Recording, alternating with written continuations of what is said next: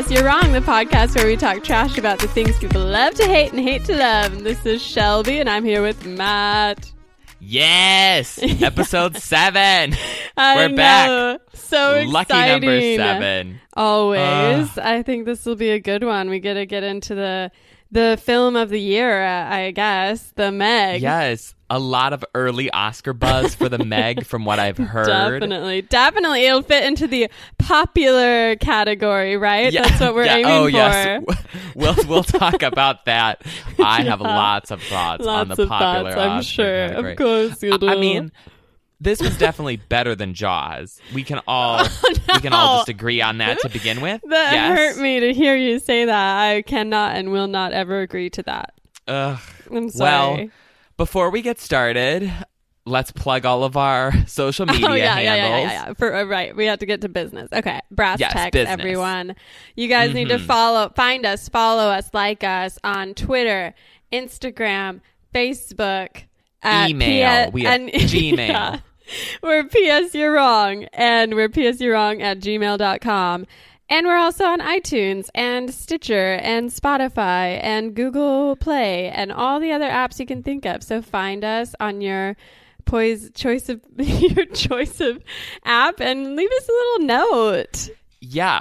And I have hand picked another glorious review oh, left This is by one of our exciting. subscribers to read. Uh, Yes. It's from Blondie Drama Lover, who I don't think I know. I probably do, but I'm I'm gonna pretend that this is a stranger Yeah. who just really likes us. Yes. Blondie Drama Lover says, OMG, these two gems are hilarious. And once I started listening, I couldn't stop. Literally spent my whole workday in between calls catching up on all the episodes. Definitely worth a listen for great commentary on the entertainment biz. Oh, bless OMG. I know. Y'all rocks my fuzzy socks off. Heart emoji. I want to know this person. I need to be their best friend. How do we find them? I want a job where I can just listen to like eight hours of podcasting. Like, what is Yeah. this?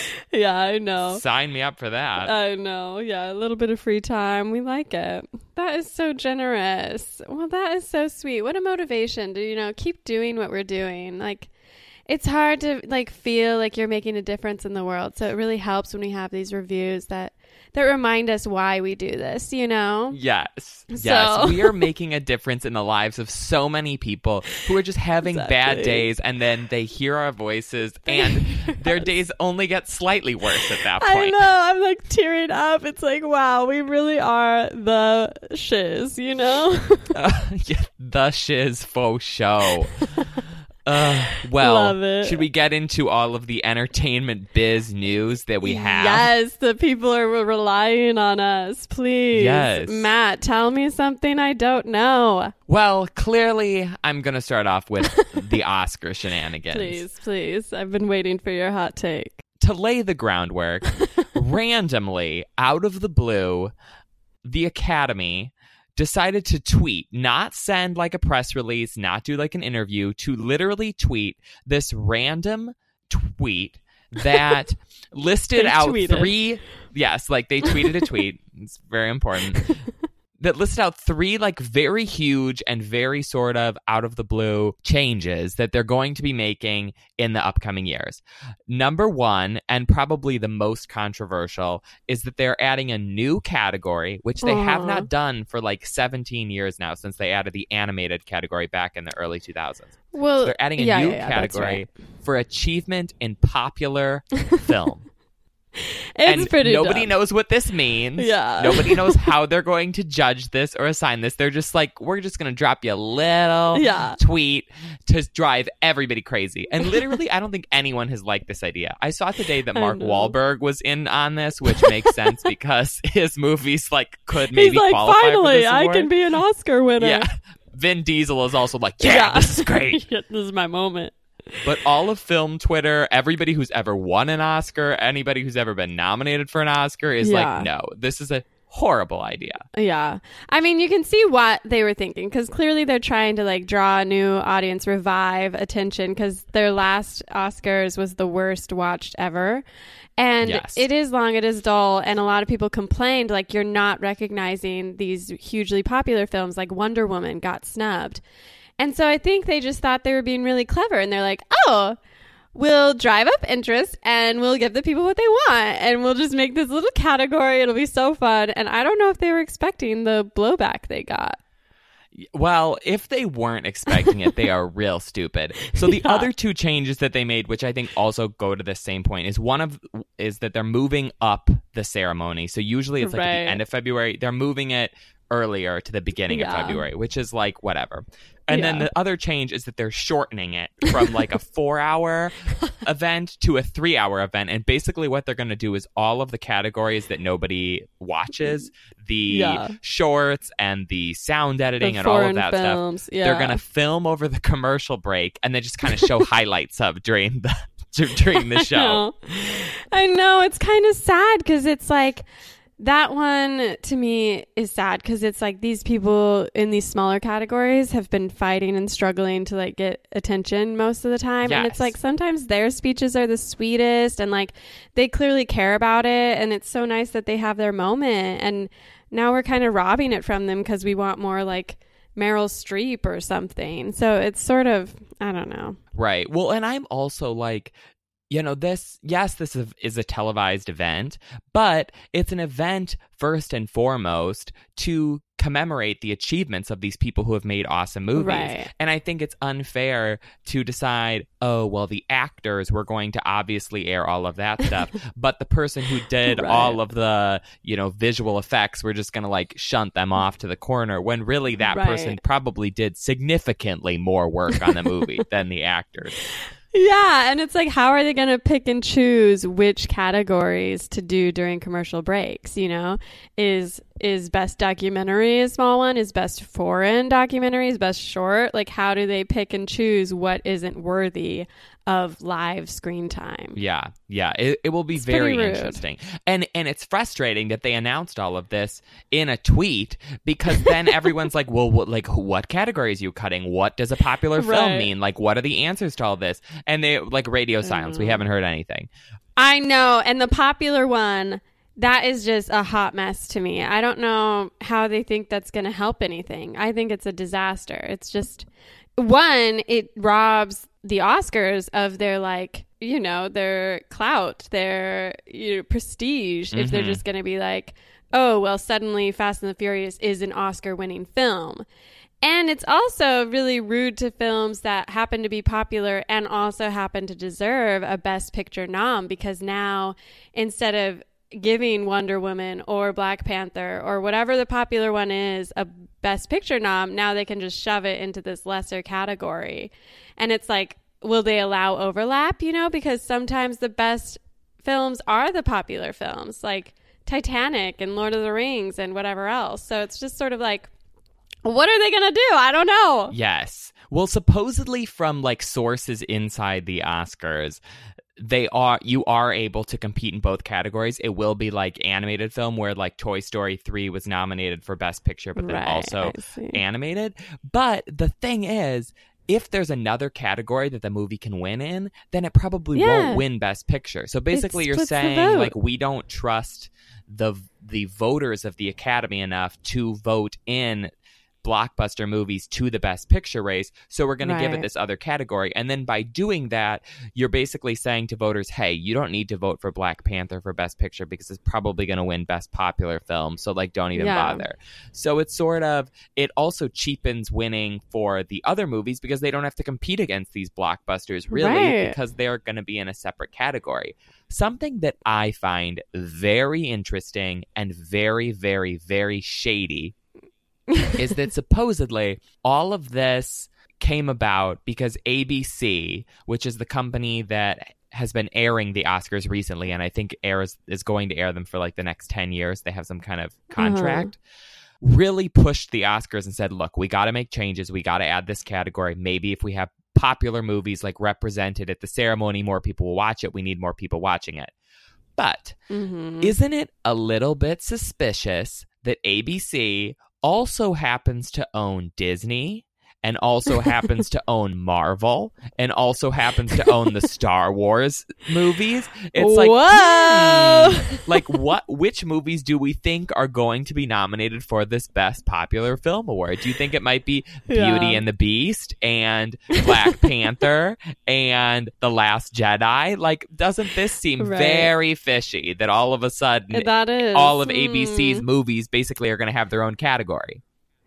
And it is weird too because it's like like won't we know the winner? Like the big picture of the year will be the biggest picture. You know what I mean? Like it's like what are they voting on? Like what are they supposedly saying? Like it seems like a oh those these were popular films because of box office numbers and here's the top box office number of these 10 films. So it's like what are you giving like what prize are you awarding Yeah. necessarily? It's very confusing as like will these movies be selected by like who has the biggest box office numbers? By who- Yeah. who's been in the most theaters? Is it going to be like Or a popular vote? Like people's choice where you know it's just like Right. we have a go to oscars.com and vote on your favorite movie. What should get nominated this year? Twilight breaking dawn or the hunger games catching fire? It's like Yes, that's what I want. I want a live voting like in American Idol where Yes, we pick yes. the winning video. and if you get a During the if you get a busy signal just keep calling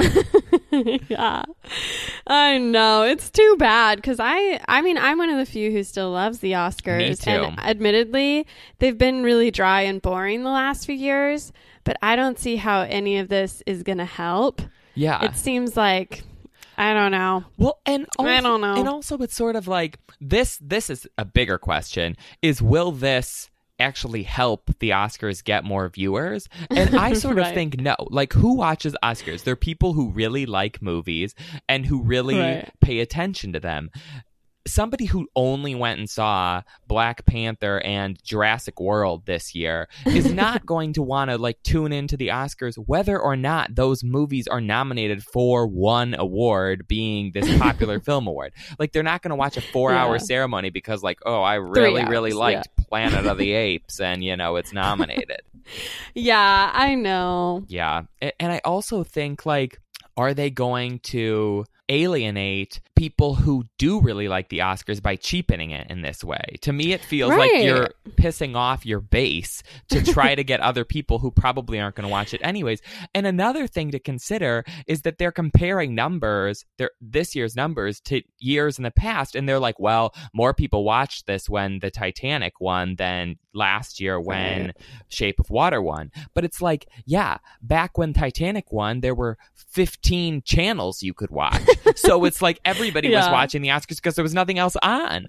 Now people are Yeah. streaming things. They have HBO Go. You know, there there's a million things for people to watch. So there's obviously going to be less people watching the Oscars because there's less people watching everything. Right. And it's sort of like hard, the numbers thing, because this and like shows like The Bachelor, I feel like have become community events. So it's like not every household has it on because most households are at a party where they're watching the Oscars in the background or whatever. Yes. And so it's like it's hard to get numbers on that because whereas when I was like growing up, I feel like every house had their own thing and they just have it on or whatever. But now it's like, oh, let's have an Oscars party and we'll have like all these themed stuff and it'll be fun and everyone come and there's like 30 people in one house watching it. right. So they sort of seem out of touch to make these like weirdly drastic moves that don't really help the Oscar maintain its credibility. Right. Because I'm sort of like, well, now does that mean the best picture isn't actually the best picture and it's just the best snooty film? Or is it like,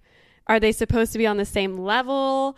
Is popular film a step below best picture? Like, it's just like introduces this new mess of politics to how we perceive Oscar winning films, you know? I mean, I think that what will happen is that the popular film will be sort of like animated in the fact that it technically could be nominated for best picture but usually isn't. And maybe one of them is nominated for best picture and then you know almost automatically that that is going to be the one that wins best animated. It's like when toy story 3 gets nominated for best picture none of the other four five nominees for animated get nominated for best picture. Like hmm, i wonder which one's going to win. Do you think it's going to be kubo one? and the two strings? Like Right. no. Yeah. Yeah. It'll make the Oscar pool maybe a little easier. Yeah, so yeah. we have Well, that. we all know Black Panther's winning popular this Yeah. year, everybody. So Yeah. I know. It was sort of weird and people were upset. I know Rob Lowe went on some crazy rant about it, which I thought was funny because I'm like, does he have any like stakes in either category necessarily? I don't know, but people have a lot of thoughts. I So- I keep hoping, and other people have also voiced this, that this tweet was sort of like gauging what would happen if they actually made these changes. And now, since literally everyone is upset about it, they're just not going to do it. Because to a certain Yeah. extent, it's like all of the critics are upset. Everybody who likes movies is upset. All of the nominees are like, or people who could get nominated are upset. Right. Plus, you have all of these people who are in the smaller branches, who are the film editors and sound people and documentary people, who are not only pissed off about the popular film coming in, but also pissed off that like their category is getting bumped to the commercial Right. break so that they can move in this bogus popular category. Like Yeah. nobody wants this. Everybody is upset. Yeah. And simultaneously, there's no one being like, oh, I'm going to start watching the Oscars now. Yes. Sign me up. Yeah. you got me. Yeah. Finally getting what I want. So, My dad yeah, isn't it'll like, be interesting. oh, oh, Expendables 3 is getting nominated. So I'll watch the whole ceremony. He's like, it's a bunch of liberals. I'm not watching this anyways. oh no, What a mess. Uh, But speaking of horrible messes and badly badly phrased sentences, I have something that is hot off the presses and I've been dying to get your take on. So, Kylie Jenner's birthday was this week. And yet last night Kanye released a song called Ecstasy. And I don't know, have you heard it yet? I have not. I just saw before this show started that this song came Yes. out, and I was like, oh, shoot. Yes. Shelby 100% is going to ask I'm me about this, and. I am not going to know. No, okay, so this is the opening line. So it starts with like a bunch of weird moaning, whatever, and then he raps, "You got six sick thoughts, I got more of them. You got a sister-in-law you would smash, I got four of them." And everyone was like, "Ew!" and I was like, "Ah!" And it's like it's so weird to me. I don't get it. Like I just I get Kanye is like a genius like artist and like he creates really great songs, but this one really just I don't know, his rapping, his lyrics have gone a little weird for me and that's like a really weird thing to sing about your sister-in-laws and like I'm not here for it. So now that you know that's what he sings, like what's your hot take? I know you're a big Kanye believer, so Yeah, I mean, I really feel like I have to listen to the whole song before I can make You any can't judge it real comments. It doesn't get better, okay? I mean, I feel like that's like the buzzy headline version of it. But Right. um I mean, I don't know. The thing is, the things that Kanye says are like in general, not specifically this comment, but in general, he Right. just sort of says things that he's thinking in the Mhm, moment and then Yeah, yeah, yeah. later we'll go back and say you know i changed my mind or that's not actually like i was thinking Mhm, something mhm. different than that. He's a very interesting artist because, and I think we've talked about this before. Most people really like curate what they're putting out. They're very, right. you know, they have all these teams of producers. They're very intentional. Like an album does not come out without it going through 7,000 people and it taking months to make. And Kanye, Yeah. especially recently, has been sort of just like, oh, I have a thought. Let me just whip up a song, put it out, and there it is. And then, you know, even a week later, he's he's sort of like, well, uh, what I said on that song, I was thinking at the moment, but now I don't necessarily agree with looking back on it. So, so oh, who I know. He saw. He saw. Yeah, he saw the pictures of his sister-in-laws at Kylie Jenner's party and wrote this song. So yeah. So there we go. I think you're right. Yes. Yeah, he saw. He sings about the photos. He's like. He's like, man, they have, I don't know the lyrics obviously, but he sings about how he saw these photos and it's like, damn, that's what they're working with. Like, how do I, it, it's a, it's weird. It's very creepy. Like, I have brother in laws and I would be very uncomfortable if he released a statement or said this off the, offhand in like a, oh, I don't mean it necessarily kind of way. Yes. It's a little like disconcerting to me and the general public. But Kanye West has been on everyone's mind because he was on Jimmy Kimmel the other night too and Yes. got a little tongue tied there. Yeah. So Oh, Kanye's Kanye. struggling these days. Get come on, pull, pull yourself together. Yeah. Pull yourself together, buddy. Yeah. Like I'm I'm cheering for you. what what's the You're tie helpful. record? We were all rooting for you. yeah, exactly. Uh, but do you have any anything else? Oh yes. So Yeah. now that we've talked about one of my favorite people, I figured I'd bring up one of your favorite people, Oh, okay. uh, Justin Timberlake, whom I No, know okay. you have undying affection for. Wait, wait, wait. No, no, no, no, no. no, all our listeners need to know. No, that's not true. I hate Justin Timberlake. But go on. Did you see that he has a book coming out? No, I must have like a block on my Google for news about him because I didn't. I did not see this. Yes, he just announced that he has this book Oh, coming no. out, and it looks so all. cheap and bogus to me. Okay, I'm Th- Googling this it. is- He has the cover out already? yes, he has the cover. Apparently, Oh, he's been wow. working on it for a long time. But this Wow. is this is the like tagline of what is in the book. It's a collection of oh, anecdotes, reflections, and observations on his life and work, with hundreds of candid images from his personal archives. If this does not sound like a cash grab, I don't know what does. It's basically like I'm going to put no work into this. We're just going to slap some pictures together. I'm going to write a l- few little ditties here or there, and I'm going to try to sell it to you for 30 bucks. Yeah. Do you think he talks about how he totally threw Janet Jackson under the bus or he used the breakup with Britney Spears to motivate his whole career? Like, I'm curious. now. Do you 100% think That's no. all in there. 100% no. yeah. Maybe he has a candid of him Uh, and Britney, but uh, Yeah. I doubt it. oh, no. I'm not looking forward to that. You have been out on Justin for a while. I feel like I was yes. I was never like a super huge Justin Timberlake fan, but I was like tolerating and like fine with him as a pop star until that Mhm. halftime show this past year was just so abysmally horrible that I was Oh, like, so nope, bad, nope, yeah. you know what? I'm done with you. Goodbye. like, let's hire somebody who actually has talent and can put together He a tries. a show. Like maybe just bring back Yeah. Beyonce the next six years. You know? yeah. Yeah. Lady Gaga or Beyonce, please. I mean, the thing that Justin Timberlake just bothers me for a whole bunch of reasons, but it's like, it's sad, really, because his last album did so poorly. His tour did poorly. He ended up doing a bunch of older songs on his tour because no one wanted to listen to his new songs. And now he has this book coming out where he just is trying to stay relevant. And I'm. I'm a little, you know, I feel bad for the guy, I guess. I don't know why he Just just, hasn't switched to acting full time. You know, like for a while he was in a bunch of movies and he seemed good in those. And I don't understand. I mean, Uh, passable. you know what I mean? I mean, for the movies he was in, he was fine. yeah. Yeah, I guess he did try that like serious try in the Woody Allen movie with um that that came out last year, didn't it? What? I have no idea what movie you're talking about. um, He was in a Woody, Allen, movie? I'm looking Yeah. Justin Timberlake. Yeah, it was with um I'm blanking on her name, which is so embarrassing. Wonder Wheel. It um Oh, yeah. um, Ugh. the what is her name? Why can I not remember this actress's name? Kate Winslet? Is she in that? Kate Winslet, yes.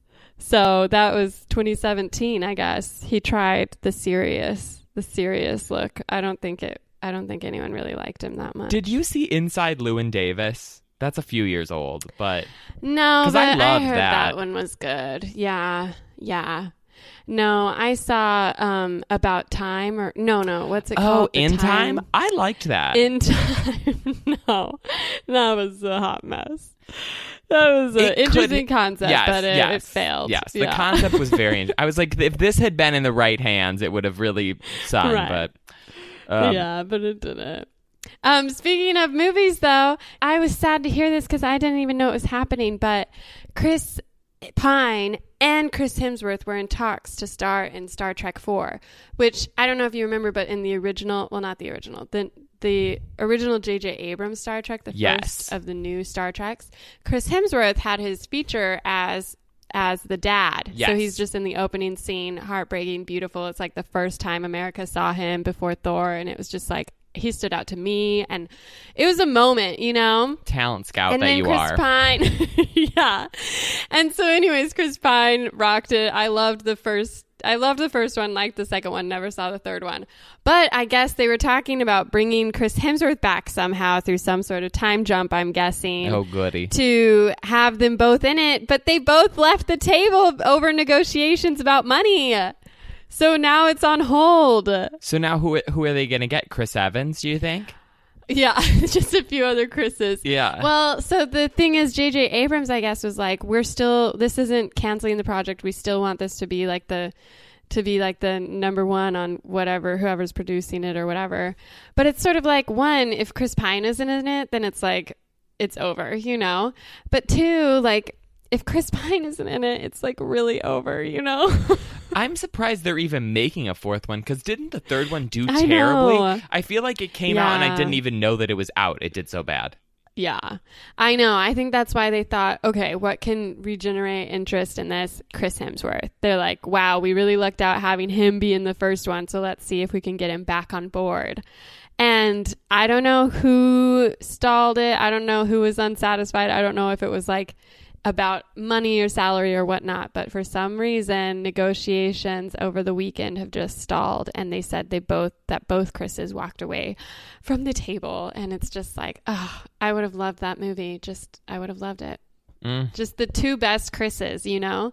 It's like, it's almost too much for one movie, but I, I so would have been there. You know what I Wait, mean? Wait, okay, so you think those are the two best Chris's? Let's rank the four Chris's. Hells yeah. Okay, so who we got? We got Chris Hemsworth, Chris Pine, Chris Evans, Chris and Chris Evans and Pratt. Chris Pratt. Okay, Mhm, go. mhm.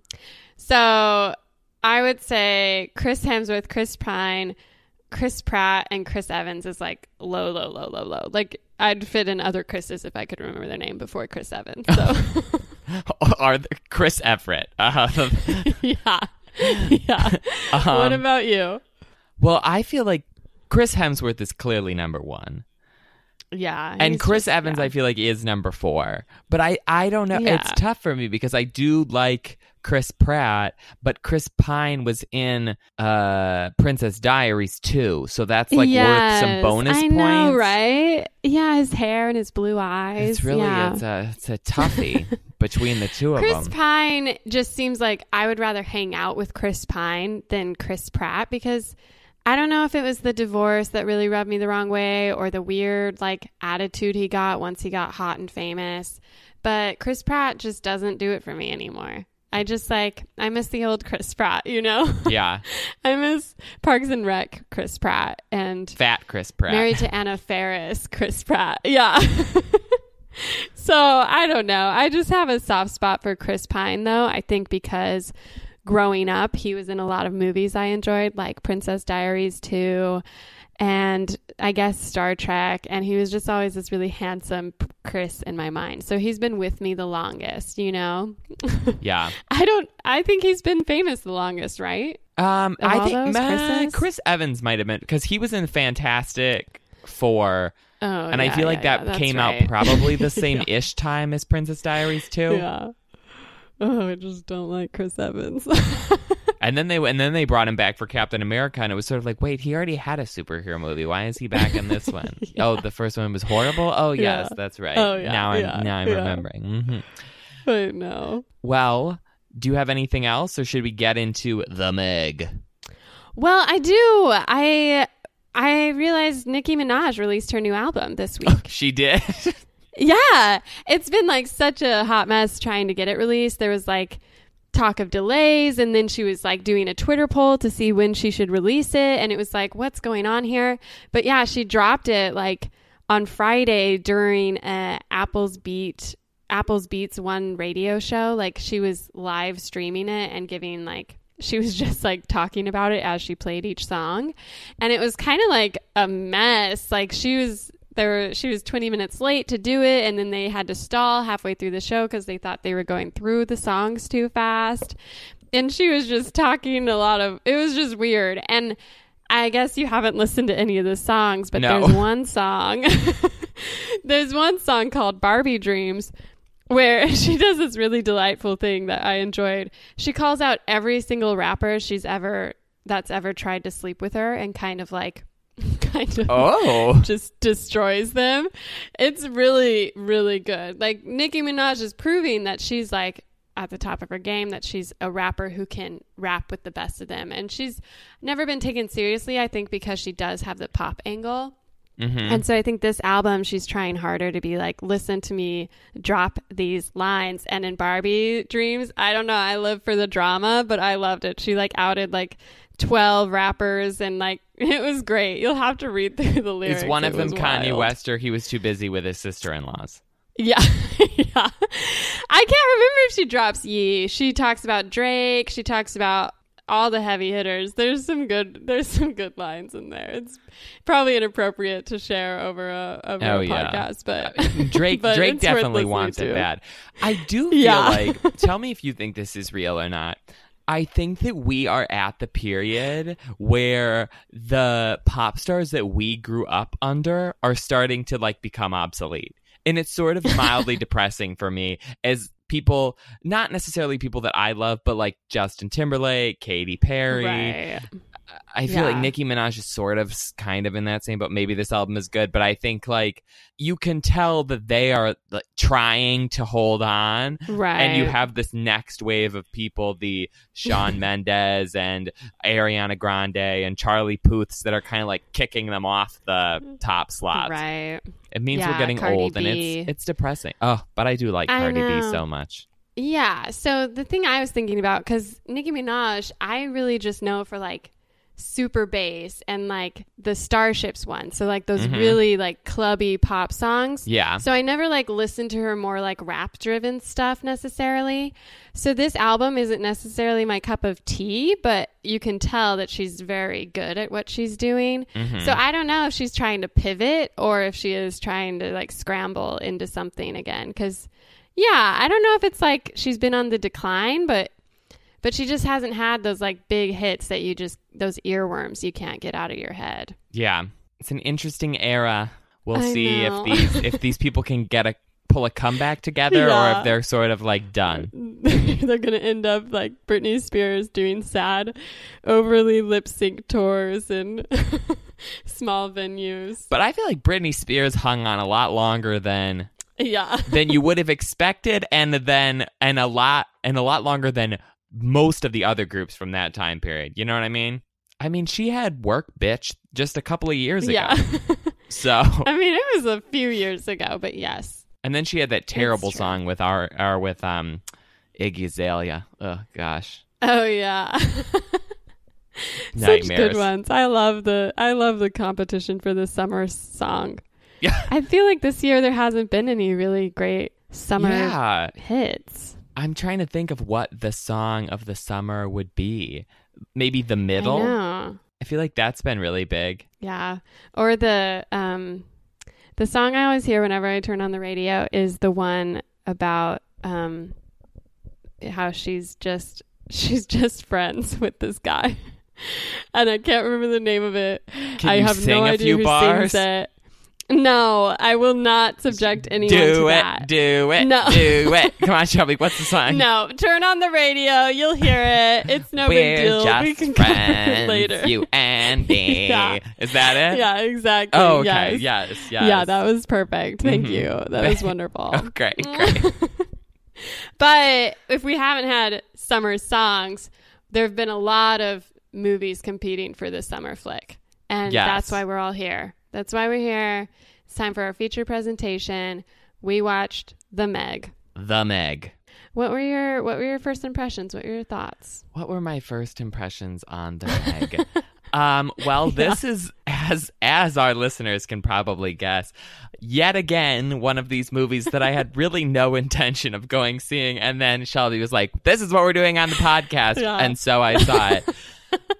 I will say, I think that I enjoyed this movie more than all of the other summer blockbustery movies that I've seen so far. I think this was better than Skyscraper. I think it was better than Ant Man. I liked it better than Infinity War. I liked it better than Jurassic World. And the reason why is because I think, or I know, that Jason Statham is like in on the joke. Like the people who are in this Yeah. movie are in on the joke that this is like a crazy movie.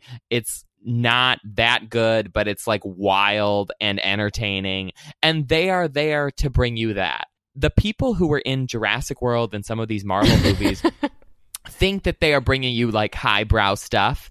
And you're like, no, no, child, that is not what you're bringing Yeah. us. You're bringing a schlock and you're pretending that it's good. And therefore, it's not either. It's just really bad.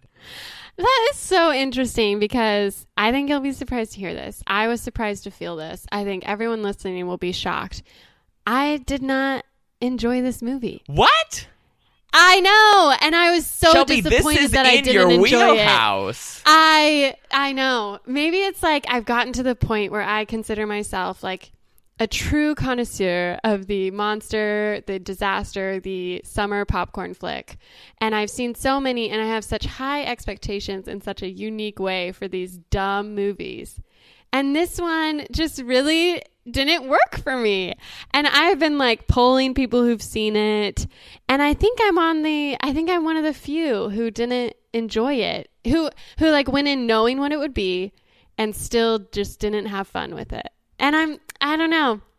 I'm disappointed about it because I've been waiting for my summer flick. Like every year I'm just like can't wait for these popcorn flicks, you know, like the good old popcorn flick. You know that like the mindless fun and it just has one thing going for it like special effects or crazy action or whatever it is and nothing else to think about. And this one, I don't know.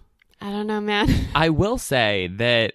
So I I went and saw this on Friday. I saw it in IMAX.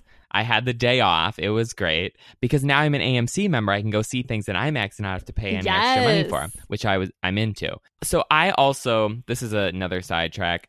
I did a count today, and I have seen 18 Jason Statham movies because my dad is obsessed with Jason Oh Statham. So I've literally seen like almost all of his big movies, and I and I really enjoy them because they're all almost the same, and Yeah. they're all like bad but like good, and he's in on it.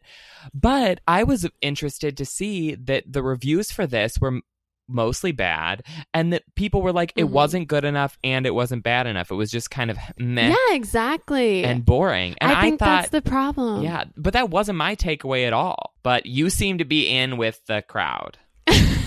so here's the thing, right? Like when you think popcorn flick, like the great summer movies of, of years past, like what comes to mind, you know? Because I think of like, I don't know, like Armageddon or any of the Fast and the Furious movies, like anything Liam Neeson is in, you know, just those really like dumb, unapologetic, silly movies that are just about having fun. And I think for this one, what was what I saw a lot of the reviews were was that yeah, it either it was trying to be smart when it should have been dumb and it wasn't having as much fun as such a dumb movie should. And I was like I think that's where I was like, oh, I just wanted it to have more more fun. I just wanted it to be dumber and it was already really dumb. So I don't know. I've been trying to like parse out what was not working for me and I can't figure it out, man. I'm broken. that is really interesting. I mean, I think it had a really simple plot line that was easy to understand, Yeah. which I enjoyed. I will say this, and I don't know, this is probably not what your take on this would be, but I think this movie suffered because it wasn't rated R. I think that when you have this giant shark that's eating things and you're going to have all of these action scenes and spoiler alert a lot of people die in this movie like more people than you would think Well, I don't know. Not a lot of people died. I think the final head count was like seven people. But that's a I feel like that's a lot for a for a like PG thirteen Maybe, yeah. like I mean, I don't know movie. because you see, like, I don't know, like Independence Day, whole cities get evaporated, or San Andreas, you watch the entire state of California just be well, destroyed. yes. But there's not I was thinking more of like characters who you know the name of. Right, right, right. A lot I of see. those Yeah, people yeah. die. I mean, about half of Right. the expedition group bites it at some point or another. So I Yeah. But because it's not rated R, you don't really get any blood. You sort of just see like Yeah. some like some like them get completely swallowed up by the shark's mouth. So I think and that it cuts very quickly. yeah, the movie could have had more fun and been worse if they, you know, had like more like severed arms or you know someone like being dragged around more. Where this was pretty Yeah. like quick and sterile in its kills. It was, and I think that actually was part of my complaint was like not necessarily that it had to be more gory, but it just like there wasn't a lot of there wasn't a lot of trauma. Like it just seemed like wow, you were playing with this giant shark and that should be so fun. Like seeing this shark that could literally swallow 8 people at once. And they never really took it far. It was just like I think that was what was most frustrating to me was the shark was never that scary Yes. because it seemed really it seemed really dumb. Like the shark the shark would just hang out and you'd always see its fin above water and they'd know exactly where it was and they'd just be like, "Okay, we got to go do X, Y, or Z to it." And the shark would just be there and then eventually it would disappear to come up for a jump scare. But you always knew the general area where it was Yes. and it would always like target one person and then instantly be distracted by something stupid and you're just like it just didn't have the same fierceness or fear factor that like any of the Jurassic Park dinosaurs did or even Godzilla or the monsters in Pacific Rim who there was like no level of risk with this one except the fact that it had a big mouth. Yes. I do think that this movie really explained for me Jurassic World Fallen Kingdom because we learned that this Meg shark, you have to turn the lights off or otherwise it's going to eat you. And then we also saw that in Jurassic World Fallen Kingdom that when you're running Right. from a Indoraptor, you need to turn the lights off in Turn the your lights mansion. off. So Yeah, that's my for sure. takeaway is when dealing with a monster, always turn the lights up. That's the safe thing to do. I know. And you know what else is crazy? This is like, I mean, I don't know if we want to get into specific plot points, but I have a lot of thoughts about what went wrong in the plot, which obviously these are popcorn flicks. They're not supposed to be uber intelligent. But I think what, before we get into the details of the story, what really blew my mind was that this script had three writers. three, three writers on this script. And they came up with lines like, I don't know, that living fossil ate my friend, or yes. it was just like, it's like that's the best you could do. It seemed like that was a turnoff for me too. Was that it was almost like a robot or like AI wrote this script based on what they think jokes should be made in a monster movie, and so they just like had these really like basic lines and like weird one-liners, but it never like cohesively fit these characters or the storyline and it just felt really like stiff and i just i was sort of frustrated So I have a couple of different comments regarding this. Number one Yeah. is that this was also based on a book. i saw that today Which- i was shocked I was like, wow, this uh, a book that was written in 1997. I feel like you need to read it, Shelby. This seems like something that Yeah. you know is like I homework know. for you. What else have you got going? I've seen your Shelby, for those of you unaware and not following her on Instagram, is currently doing a ranking of her top 50 books of all time. yeah And based on what I have seen of that list so far, I'm sure the Meg would f- fit in nicely with those other titles. not if it was like this but this story because this was a this was a boring dull little mess But this has also been in production for like 15 years. So Yeah. it's not something that they just threw together at the last minute. Like they have been working on this for over a decade, and I this is still what they got. But this is something that I wanted to talk to you about. yeah that I tried to find reasons for why they did this necessarily online and couldn't really find them. And I wasn't sure if maybe this has to do with the book. But this is a really interesting movie because it uses several, I think three, Chinese actors who are all, you can sort of tell that. Well, English is definitely not their first language, and I don't think that they have a very strong grasp on it. And all three of those characters in um, Su Yin, her dad, and her Mhm. daughter all have a lot of dialogue that they have Mhm. to you know eh, that pushes the plot forward and and Su Yin who is sort of like the love interest of the movie definitely has a lot of dialogue with Jason Statham Mhm. and is also involved in a lot of the plot points and so is the daughter and I think it's interesting that they chose to cast people for this who like don't really have a firm grasp on the language and you can almost tell at certain points that they're just sort of like saying the line that they hear and not necessarily saying a line that they understand. It's not like that they got American actors to play the part of uh, these scientists in Shanghai. Like they got people from Shanghai Yeah. to play these parts, which I thought was an interesting choice. Did you have any yeah, thoughts I mean, on that? I liked it.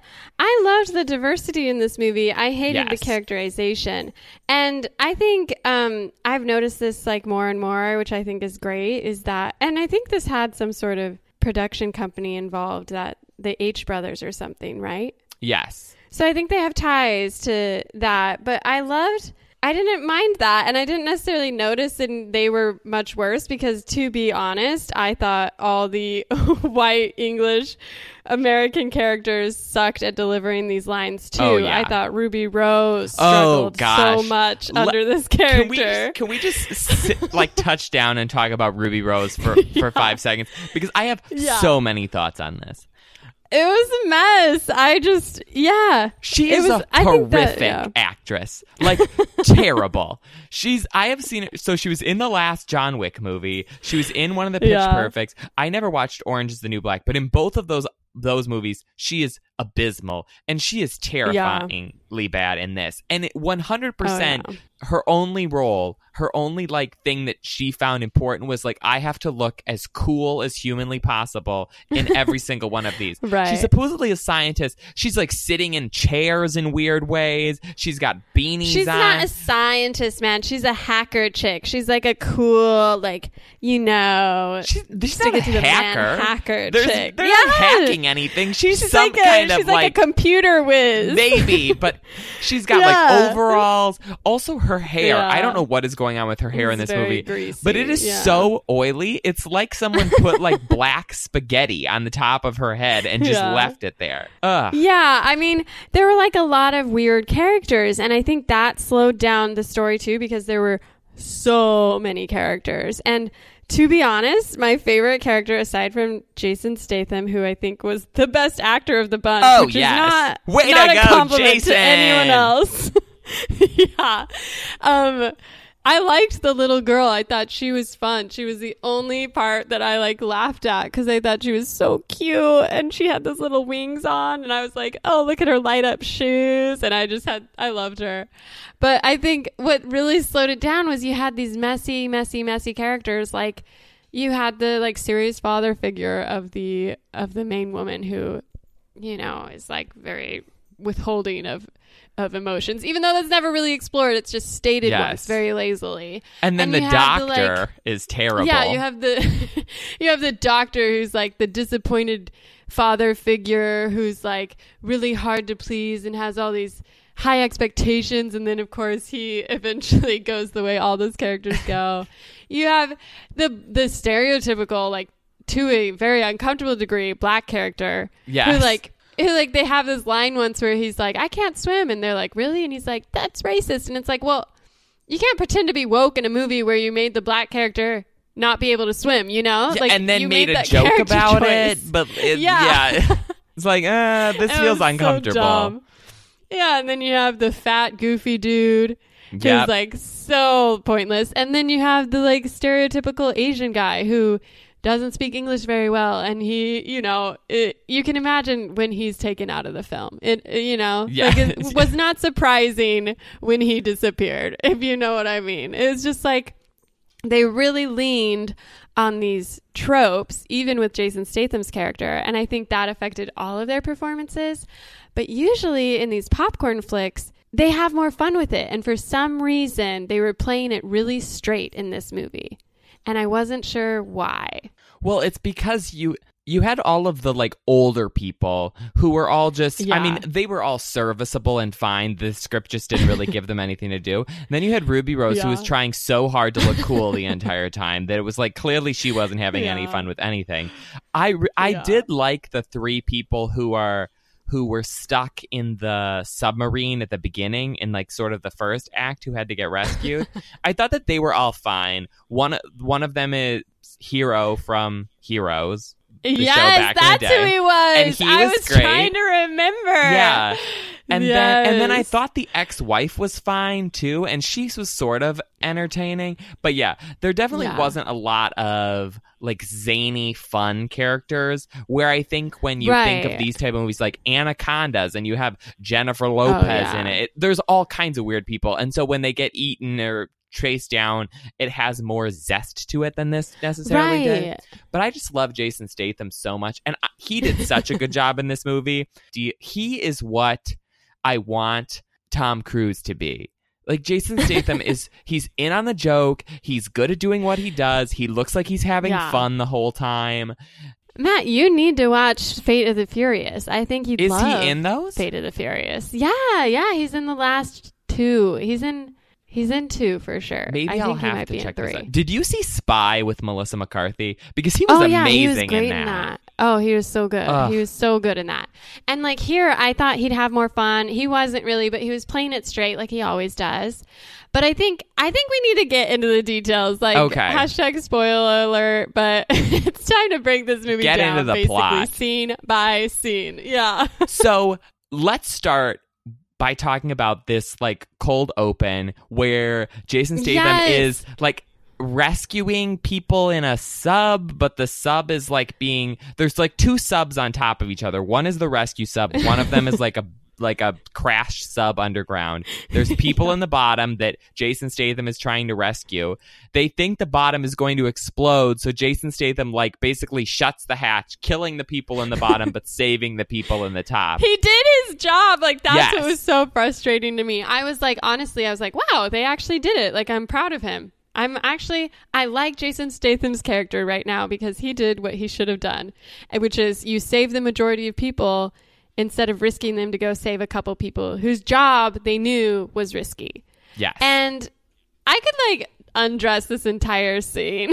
but then they the scientists or the people that he's working for basically like put him Yeah. on trial and fire him for killing these Yeah. people in the crashed submarine that he could not Right. rescue which is ridiculous It was so dumb. Like this actual like certified doctor decides that he was insane for doing this, even though literally as they pull off the ship, the the other the like submarine explodes. So it's just like, clearly, jason said it was going to yeah. And I was so annoyed by this because not only was it so dumb, they're in this like submarine and it's obvious that it's like meant to show like the shark. Like you don't realize it's the shark then, but you find out later it must have been the same Meg, which I don't know how because supposedly the Meg was stuck under a frozen layer in this undiscovered part of the ocean, but that's fine. oh no no no no no I- don't, don't pay attention to that don't pay I- attention to that I want to make the point that there were people who were dead in this submarine, and I was trying to see if they had like bite marks in them, but it seemed like it was just like cuts from being bullied around or something. I don't know. Some somehow these people had died from a shark attack without the shark ever actually like. well in the later through. scene when the shark attacks a different submarine the people do get like bounced around in there and one of the girls gets stabbed by like a screwdriver that's laying around Yeah. so i guess it It's does bad luck. happen I know. But so, anyways, this whole thing happens. Jason Statham's character is like this deep sea rescuer whose sole job, it seems, is to do these elaborate deep sea rescues. Like, i'm in they talk it. about it later in this story where they're like, oh, I only rescue at like 6,000 feet, but he's rescued at 11,000. We need him right now. But the point is that he gets blacklisted for this. His life falls apart. He goes and gets drunk in Thailand or something. Yes, and can we talk about that for five seconds? So he's basically living out on this random beach in Thailand that has been Yeah. the home for every action hero ever in the scene where they're like, I'm getting out of the game, I'm going to Thailand. And then they get recruited. Yeah. Like Jason Bourne was 100% on this beach. uh, James Bond has been on this beach. Like the cast of Alias has been on this Like every every single person Right. who has ever been in an action franchise at some point has been on this beach at Thailand where like they run a fishing boat and then like get drunk with the locals at the local bar and live in this kind of like shack that then someone in a suit shows up in like 20 minutes into Right. the movie. Yeah, and he's like, I'm not going to do it to save your breath. And then they're like, it's your ex wife. And he has to go. Yes. and it's just like, it's just crazy because the problem is, um, before Jason Statham comes back into the picture, you have Dwight Schrute showing up to this elaborate, like, underwater, I don't know, research base. And he's getting the full tour. So he paid for this thing. He's in charge of this thing. And they're like, oh, you got to see But this." he's never like, been What's there. happening? yeah. And they're like, you got to see what we've got coming. And he's like, well, what? And it's like, we discovered an undiscovered part of the ocean. We think this ground is actually just frozen air and we're going to break through right now. And he's like, wow, that's crazy. And I'm like, what? What? Haven't you been paying for this research? Like, don't you know what they've been doing? Why did you pick this spot to do this research base at if you didn't know what their end goal was?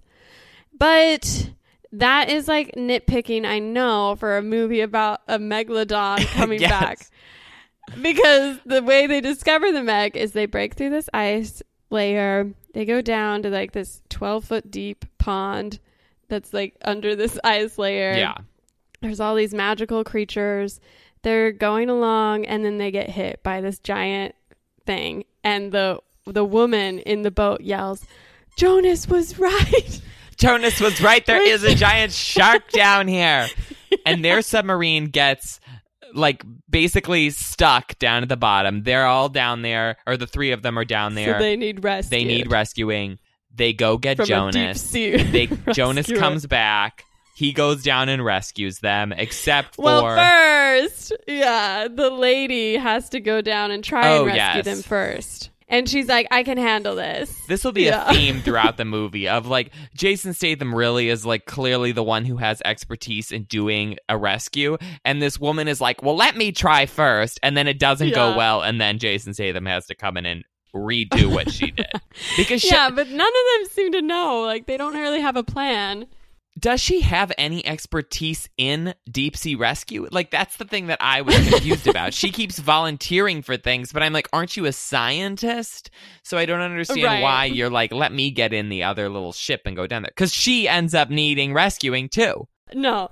So she, her whole thing is like, we don't have time. We have to get down there and just tow them up. Like, I don't know how to do the whole rescue thing, but I'll tie a rope around their, around their ship and bring them up to the surface. So Poor choice. I don't think she has. Yeah. so she gets down there.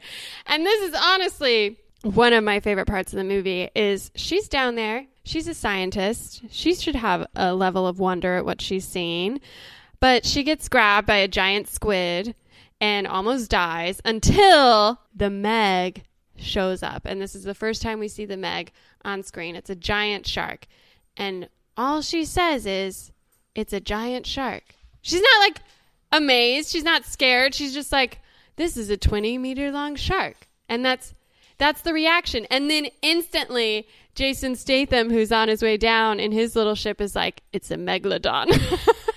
I'm like, hold up. Like, why do you just assume that? How do you know they that? Like, studied these in college, Shelby. they know. I know, but they should be more shocked if I ran into a dinosaur. I'd be like, "Holy shit!" Well, Jason Statham knew that there was one down there the whole time, and no one believed him.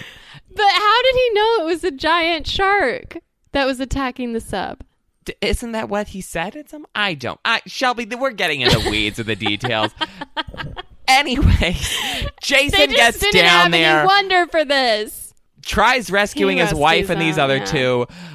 Basically, the same thing happens that happened in the beginning of the movie, where he gets two of them into his sub. They have to shut the hatch. The last one dies, and they think that Yeah. they've gotten away scot free. Except Yeah. they come to find out that when they were going through the weird layer of gas or whatever it was that yeah. was keeping the Meg down, the Meg followed them and broke out. Right. And so now we move into the second section of the movie where they decide we're putting everybody on a fishing boat and we're going to kill the Meg. Which again, I just have to pause and point out that if this shark couldn't get through the frozen gas, then what was attacking the sub at the beginning of the movie? no, Shelby, Shelby, no, no, Shelby, no, no, Shelby. that.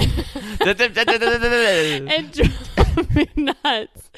And then again, they point out this like scientific uh, explanation. They're like, "Well, when we shot up, they took like ten minutes to explain this. I swear." They're like, "Look at this frozen layer. There was a heat signature when you came up." And they're like, "That wouldn't be big enough for the shark to get through." And then they're like, "Well, actually, then the bigger boat came up, and that sent an even bigger heat signature through it, and so the shark came up with that." And Shelby's it's in like the audience with her it. calculator, like, well, technically those figures like, you had didn't quite uh, line up. Uh, you didn't use the tangent right in that line, and technically No, the temperatures weren't the same. this is the thing though this is the thing about popcorn movies they can be stupid they can be illogical but they need to do the brain work so you can just sit back and relax. So when they point out a scientific explanation i expect that scientific explanation to hold up.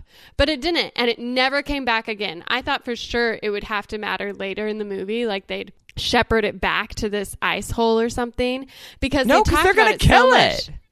It I know, just got out through the ice in such an important way, and I think that's what drove me nuts about this movie was that it seemed to try to be smart, and it took so long to get to the action that it seemed like all this exposition would matter, but in the end, it never did. Because honestly, this movie was slow to start. Like it took a long time for the shark to get out. They and just it took an even needed a way for them to for the shark to get out, Shelby, and it did. But spoiler alert, it's actually Okay. two sharks that got out. yeah, exactly. They're not good at their job. My is what I'm biggest saying. question was like, okay, so yes, we're going to kill the shark, so we're all getting on this fishing boat. But like, why did they bring everybody on the fishing boat? You know what I mean? Yeah, I It's like, why they brought the- the, hacker? They brought, the, the, hacker. computer They brought the doctor. They brought They the brought the daughter. doctor. They brought the old Yeah. Asian man who's like the financier. It's like, what, why is Yeah. everybody on this They expedition? all want to go see it, man. It's the megalodon, you know. It's like whoa, whoa. I also love that this is the scene. They they go to find the Meg because they heard all these these ships like sending SOS signals, so they know this shark must be out there. Yes. and they go and they find this shark. Uh, they find the like the remains of a shark attack where this boat had been ripped apart and it was full of dead sharks. Oh, yes. And they were like, "What happened?" the anti-poaching message. And they're like, yeah, they're like, oh, these sharks have been poached, man. and it's like, you, it's just like, why is it trying to be this like, this like woke film? they also find a human arm in this same wreck and seem that they do not care about that. They're They're like, eh, yeah, somebody's arm. But That's look at these poached sharks. Like, It's crazy the emotional numbness of these characters. They are unfazed. this is why I loved everything. it. It was so bad. then they get, then they Yeah. decide, okay, what we need to do is we need to get a uh, homing beacon on the Meg. Right. We can only do this for part. some reason by sticking Jason Statham in the water with like a Yeah. blow dart that had. And this was honestly probably my favorite part of the movie. I Yeah. thought it was a great action sequence. It was one of the most fun and interesting parts because he is he's in this water. He's like don't struggle because they'll be attracted to struggling which is probably true you know? This shark doesn't know what a human is so just swim calmly get up close. And then it's like it, he like gets its attention and then it starts chasing him and he has to be pulled alongside the boat and it was it was great fun i did enjoy that part yes. Then but it was all for naught. then we have a then we have another then we sort of have like a longer extended fight scene where we're trying to kill the sh- the meg the So it's dumb. like it's eating this like shark tank sort of that they have put in the water. So it's like dragging the boat around. They end up Oh right, killing yeah, it. yeah, yeah. fine. But come to find out there's actually two megs. And so the second meg then therefore eats half of the people on the boat. No, wait, you missed the part where they they kill the shark and instantly, instantly, instantly, like 70 normal sized sharks come out of the ocean and start feeding on this corpse. Like I don't know. It was pretty crazy to me that they were all just in the area and they instantly They came. smell like, blood, like Shelby. The sharks smell blood. Right, this happens right, right. multiple So times in the movie. If there's I blood, Oh, a I hundred know, sharks I know. come. You should know this. But my point is, my point is, so clearly shark infested waters, not just the Meg. So at one point, they're all like laughing about, oh my gosh, we just killed this mega shark. Cool. They accidentally, they like scare one of the characters, the fat guy, into the water. And classic fat guy, he's just like rolling in the water, having a good time. And I was like, I don't care about the Meg that I know is still going to come up. I care about the fact that all these people knew that these were shark infested waters and he's just not even trying to get back to the boat. It seems like he should have been scared and struggling and everyone should have been laughing and making fun of him and trying to help him and then he gets eaten but instead he's just literally floating about bobbing around fat and happy Did you and the think giant meg comes up So I in at this scene, you're clearly like, okay, it's only been 45 minutes. This movie isn't Oh, over. yeah. Did you think that the shark on the boat was going to come back to life, or that there was going to be another shark? Because I was waiting for one on the boat to be like, surprise, bitches, Right. I'm alive. I guess I thought when he was first posing for the photo with the dead shark that it would come alive. Yes. and that's kind of the one surprise they get in there is that they pretend it does for the for the shock value and then it, it isn't dead. It's dead. So once that happened i knew it was really dead and i was like and that's the thing is there was this throwaway throwaway line where jason or one of the characters i think is like this isn't the same sh- bite radius it happened so quickly like it just that's what was And frustrating about Shelby's this like, ah, let me get that calculator back out and do some quick mathematics about this bite radius no, of no, the no. shark. I believe them. I agreed. But what was crazy is uh, my dog just got into the garbage. Drop it, Lupe. Drop it. I am leaving That- this in 100%. I'm sorry. Drop it. um, um, the greatest, the greatest part of these movies is supposed to be building suspense and enjoying like these deaths. Not enjoying, but you know what I mean. Like they should be splashy and fun and like thrilling and exciting and scary. But instead, things in this movie happened so quickly there was no time to care. And so, what should have been an interesting line where he should have been like, "Wait."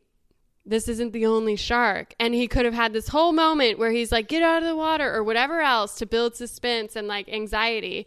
It's just a throwaway line because instantly the shark pops up, it eats the person, everyone's thrown overboard, and more people are targeted by this dumb shark. Thank the Lord just, though, like, because we really needed to trim the fat on this, and we got rid of the we got rid of the uh, old Asian man. We got rid of the doctor dead. who's like, Dead. eh. um, yes, he sacri- sacrifices, sacrifice himself. himself. for who? For Ruby in Rose? such a Is dumb that who way. he For? Ruby himself? Rose, she's like, yeah. dude, I like I'm super cool in the sweater. Like, I, you don't even need to sacrifice. Like, just does my beanie look And then- good? And then the camera zooms in on her for a good 20 second crying scene. And it is, Which one and she's not crying like a real person because she's crying in like the most No. like cool, edgy way possible.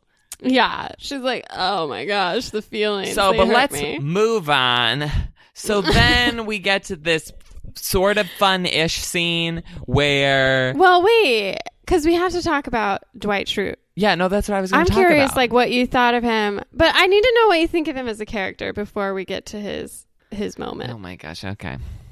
So, like, because to me, I was really confused about if he was a good guy or a bad guy. You were. He was If he was clearly the bad guy from the jump. But what made him bad? he was douchey. What made him bad? And he was so rude to everybody, and he was like, "I have money." What are you talking He Anybody like with money in a movie He bad. was so dumb. Yes. he was like, "Wow, this Jason Statham character. He seems like a hero, but he really is uptight." And it's like he's the goober. He's the laughing. He's like the he's the comedy. So I was surprised that they Yeah, but we didn't need him for that like- because we already had right. um like two other people on the troop who were the comedic relief. But anyways, he's the bad guy. Yeah. The second Meg is on the loose and they're like, we should call the authorities. And he's like, I've called the authorities. But actually, he hasn't called the authorities. He just has a plan to like take his private helicopter and go bomb the second Meg. But but that's like a hero move. If Jason Statham had gone rogue to go and kill the shark, we would have all been like, "Wow, so brave! He's trying to save everyone." Yeah, but so you gotta alert that's where I the local surprised. government. That is a key of this. No poaching and alert the local government. Right, but that's the thing is later they all try to call the local government and no one believes yes, them, they're like which is big exactly shark. what. Yeah, right. yeah. So it's like to me, I was surprised because they really gave Dwight's character like this very grisly death, or it was meant to be. It was like meant to be this big moment Yeah. where it's like he got what was coming to him, but I didn't feel like it was justified. It was sort of like I don't know. Like the worst thing he did was lie about calling the authorities, but other than that, he actually like I guess I wanted him to be more evil. Like there was this moment where I thought he was going to leave Ruby Rose in the water to die because he was too Ugh, scared we to could have help her. only hoped. I know. And there was another moment where I thought like, oh, he was still he didn't actually call a rescue boat and they were all going to have to figure something out. But he actually did. He did everything he was supposed to. He was just a little worried about his bottom line every now and then, but even even then he still agreed that okay, it was time to move on. So it was sort of like and then he took the rescue into his own hands and he's like, I'm going to go finish what I started. I'm going to take care of this mess. I'm going to bomb the beast and he like goes to like kill the kill the Meg and and then he didn't and he dies in a really sad dumb way Is it sad? Long story short, he like gets a eaten really by the like Meg. embarrassing way and we yeah. move on to the final big scene of the movie, which you've seen in the, The trailers, climax, the yeah. climax, where the Meg Yeah. shows up at this beach where, for some reason or another, there are hundreds of people, every single one of whom brought a brightly colored inner tube. Because and they're all they're all so deep. Yes. it's like this is the meg. So it is a giant shark. So it has to have a lot of water under there to be swimming under these people. So they're all like 30 meters out in this ocean like just having a ball not even worried do you think that part of and the again it's shark infested Yeah, ocean I was just gonna say that. Do you think that the part of the reason why the local authorities don't care is they're like, yeah, there's hundreds of sharks in this Yeah. water. We know that. Like everybody knows that. they come out every Yeah. now and then yeah If someone's Anytime bleeding, they'll all come and eat in them. the But water. if nobody, yeah. none of these 150 million people are on their period, then we'll be fine. yeah, I know. So they're all just like, there's so many of them. Like, I want to Google the beach and see if it's actually ever that crowded because it was insanely packed. They were Just also body so well spaced out. It was like one person every three feet in a brightly colored Yeah. air tube. It was great. The only thing about this scene I liked I is that it's told sort of through the perspective of this like little chubby kid who has like a popsicle the whole time in his inner tube, and even at the Yeah. end of the sequence, like once he's been rescued, he's like still eating the popsicle. And i was like that is my level of priorities. Like like screw the fact that there's a shark here. Like i am not gonna drop this popsicle. I like my parents paid good Yeah. money and it is tasting yummy. So i will be eating it all even if i did get my leg bitten off Yeah. No, it was like, it was interesting because this is the climactic scene. It was really featured in the trailers. It was used as most of their promo. Was this idea of this huge shark floating under these unsuspecting swimming, swimmers. And I again wanted them to have more fun with it and like and try and like I don't know, build up the anxiety, but it really was like instantly the fin was visible. Everyone's like shark. They all like run for the beach except for a select few who who don't even try and they're just floating in their little pocket. And then this shark nose diving first for this crowd of people is instantly again stupidly distracted by the sound of a whale that the that Jason Statham and his crew had put in the water to like call him. And it's like this shark is dumb and it makes it less scary because it's just so easily distracted. It's so easily unmotivated and it only killed one person maybe during this beach fight. And it's like the beach scene should have had a lot more gore like i want severed limbs i want people being ripped apart but i will say shelby i think that you are being too hard on the shark you've watched one too many of these genetically engineered jurassic world Yeah. movies where the animals are basically humans intelligent. Yes. Yeah. And this is just a million year old shark that's been stuck in a weird underground tunnel for decades and has Right. it's really seeing the world for the first time. It's overwhelmed by all of the It's colors like, hey guys, what's and the up? people. Yeah. it's easily distracted. You know, he's well, doing that's the what's best interesting. he can. It's like, yeah, but all like you said, I love monster movies. A lot of the best monster movies, the monster becomes a character itself. Like Godzilla, you have the raptors in Jurassic Park. You even have T Rex in Jurassic Park. Even in Aliens, you know these these monsters become maybe not always intelligent, but driven by something. And this Meg just seemed sort of like lackadaisy. It was like, oh, here's a sea full of people. Maybe I'll try to munch on one, but I won't really give it a full effort because I don't care. And it's like it rips earlier in the movie. It rips like a like a baby whale in half and just moves on. And it's like there's no like rhyme or reason to how it works. Sometimes it just circles in the water with its fin up, and everyone's like talking about it while it's just staying put. And other times it's like, nah, guess I'll go over here. And it just robbed the movie of maybe some of the fun anxiety and fear that you get in other monster Yeah. movies where where the monster matters more. Because here, even in its final scene, it was still pretty stupid. Yes. And so basically they have a big fight and Jason Statham ends up in the water with the Meg as one does.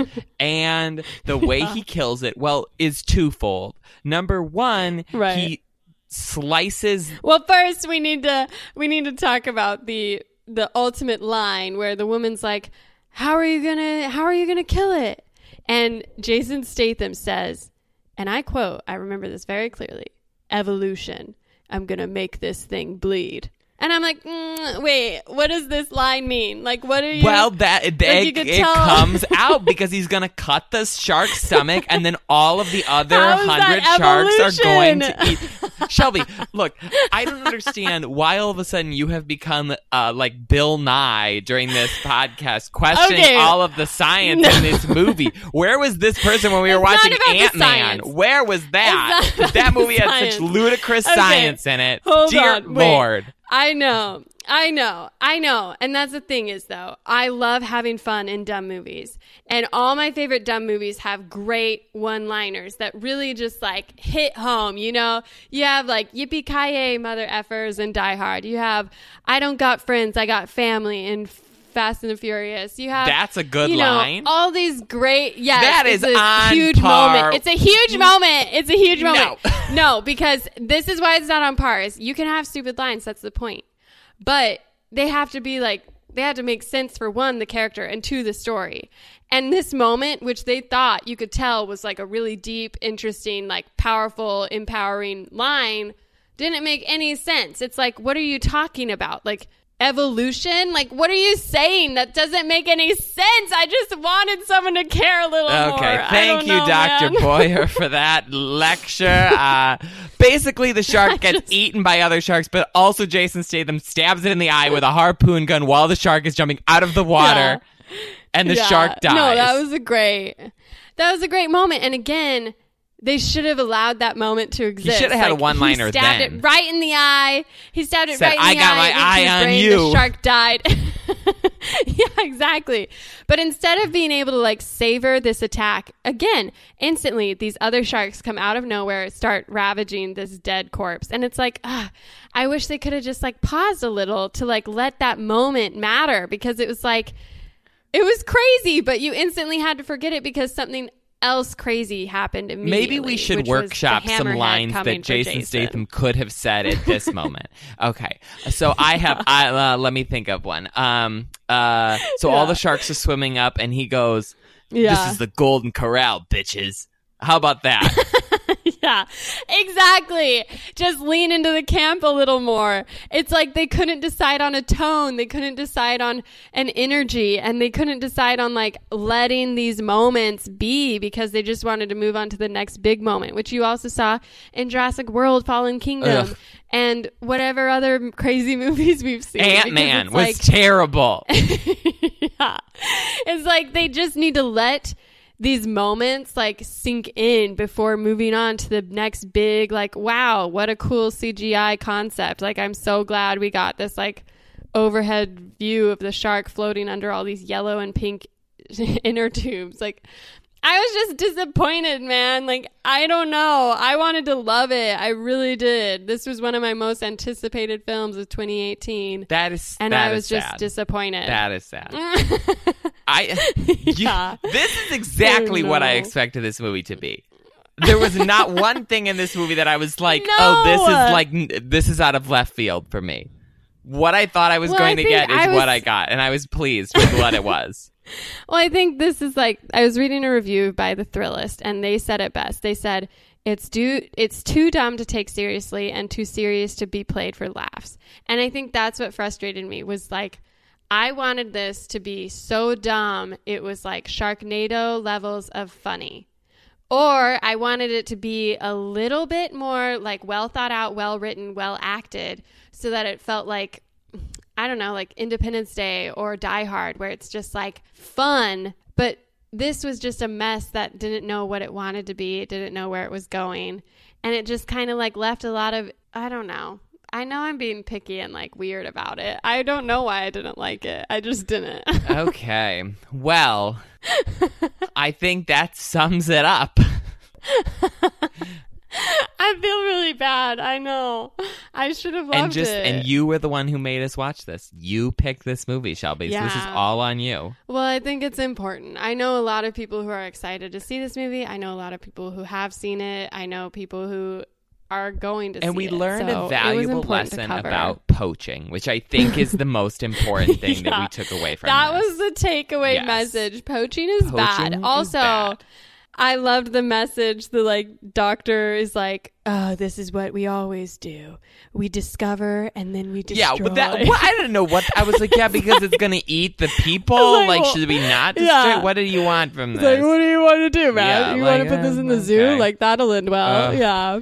And then he, and then they destroy it. So it's like, it was dumb. It was just a hot mess, Uh. and it wasn't a fun dumb. So I can't say it enough. Speaking of not a fun kind of dumb, I have a hate it that I would like to share. We have to move on. Yes. I just, I know. I just wish I could convince more people that the Meg is not a good popcorn popcorn flick, but we can move on. I mean, do we go. think people are really beating that drum? I feel like everyone knows Yeah. this already. okay, tell me what you hate. Okay. Have you ever read the book The Book Thief by Markus Zusak? Um, I have not actually, but it's it's on my radar. Well, don't. Because it was Oh, so okay. long and so incredibly boring.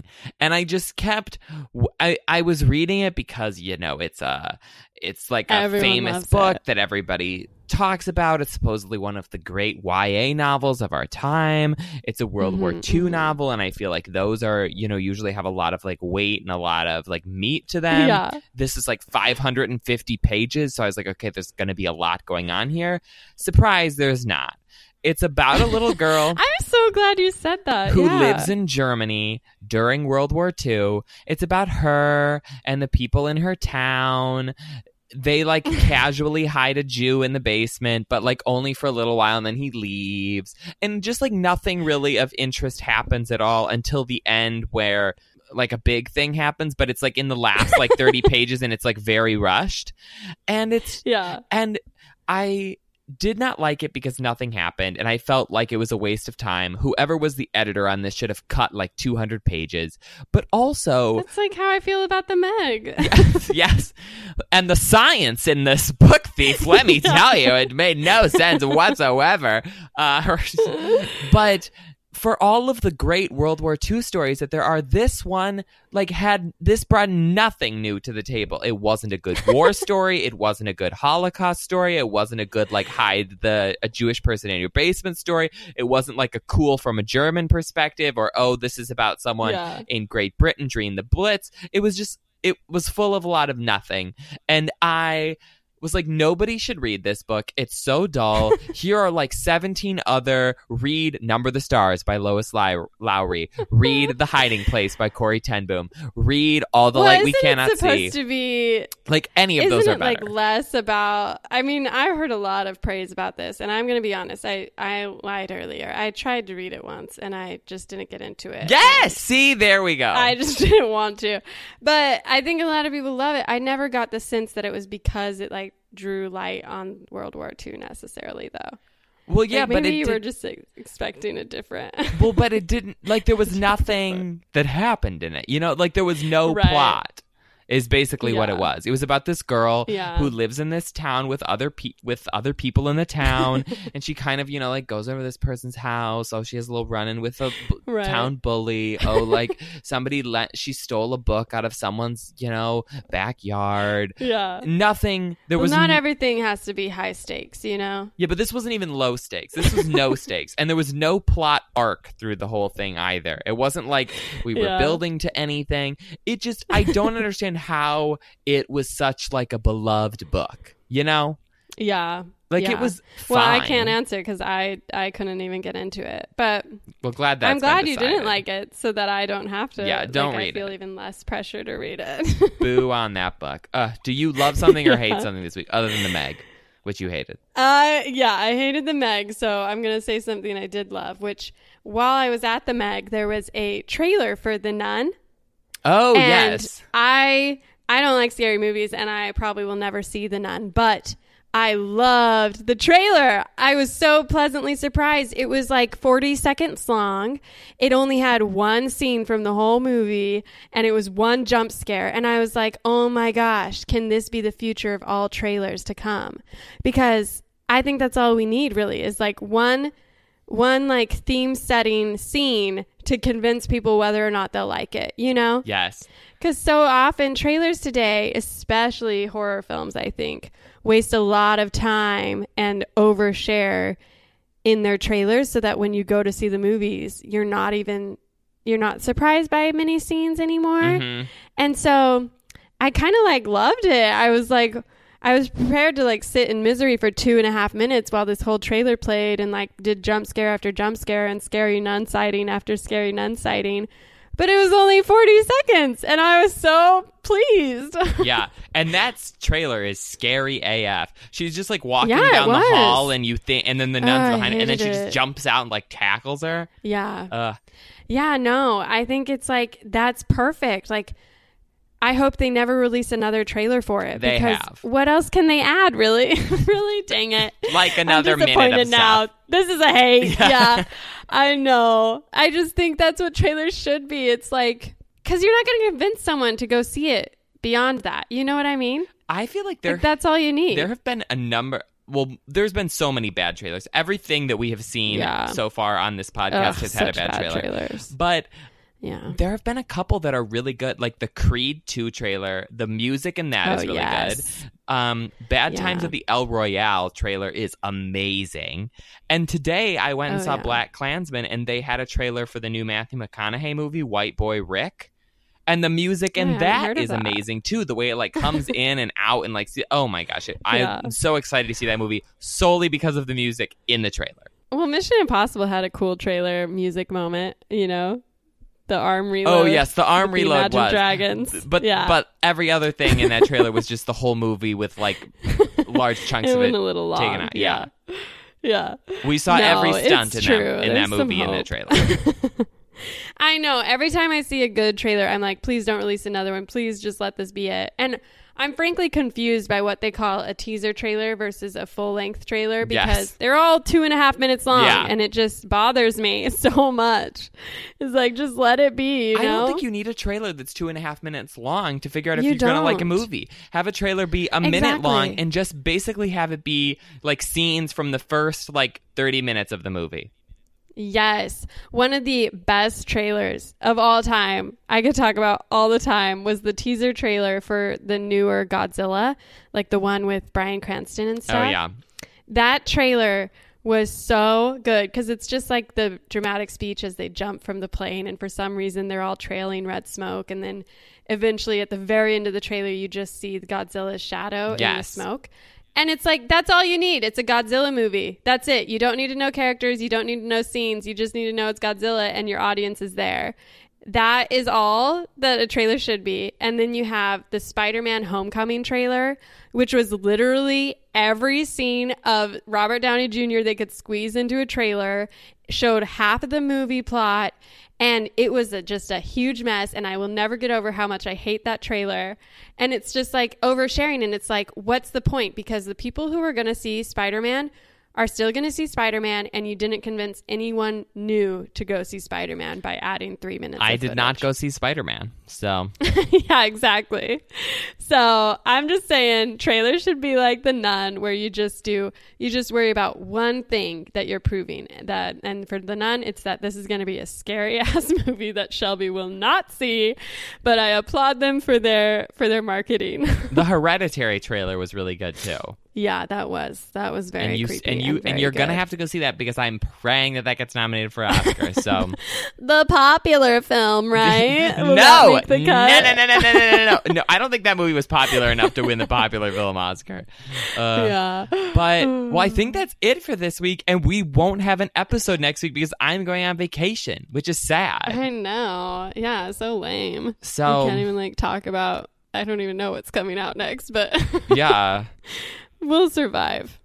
it'll be it'll be depressing for all of our listeners. Like, what was her name? Blonde, Yeah. blonde, something, Blondie, blondie, yeah. something, something. Yeah, everyone can just take this lull, take this time, listen to all our stuff, and leave a nice review. Yes, you know, yes. Next week, That's instead of listening do. to our podcast, take five minutes and write a nice review Yeah. for us. There, please. Yes, please. Yes. And then go follow us on every social media platform and follow us and comment on all of our pictures and say that we're great. yes, we're at PS. You're wrong. And that is all we have for this week. So goodbye, everybody, and we'll see you in September.